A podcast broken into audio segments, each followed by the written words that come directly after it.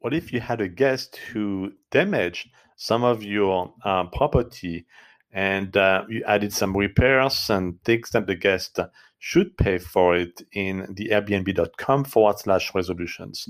But the next day, you realize that there were some additional damages. Like it happened recently to one of my guests uh, who had the great idea to steal the bed skirt uh, and uh, the pillows. Uh, I mean, come on, who steals a bed skirt? Um, but I guess it was a pretty skirt and they wanted to take it. But um, the next day we found out that uh, the window was actually broken, uh, the mechanism to open it.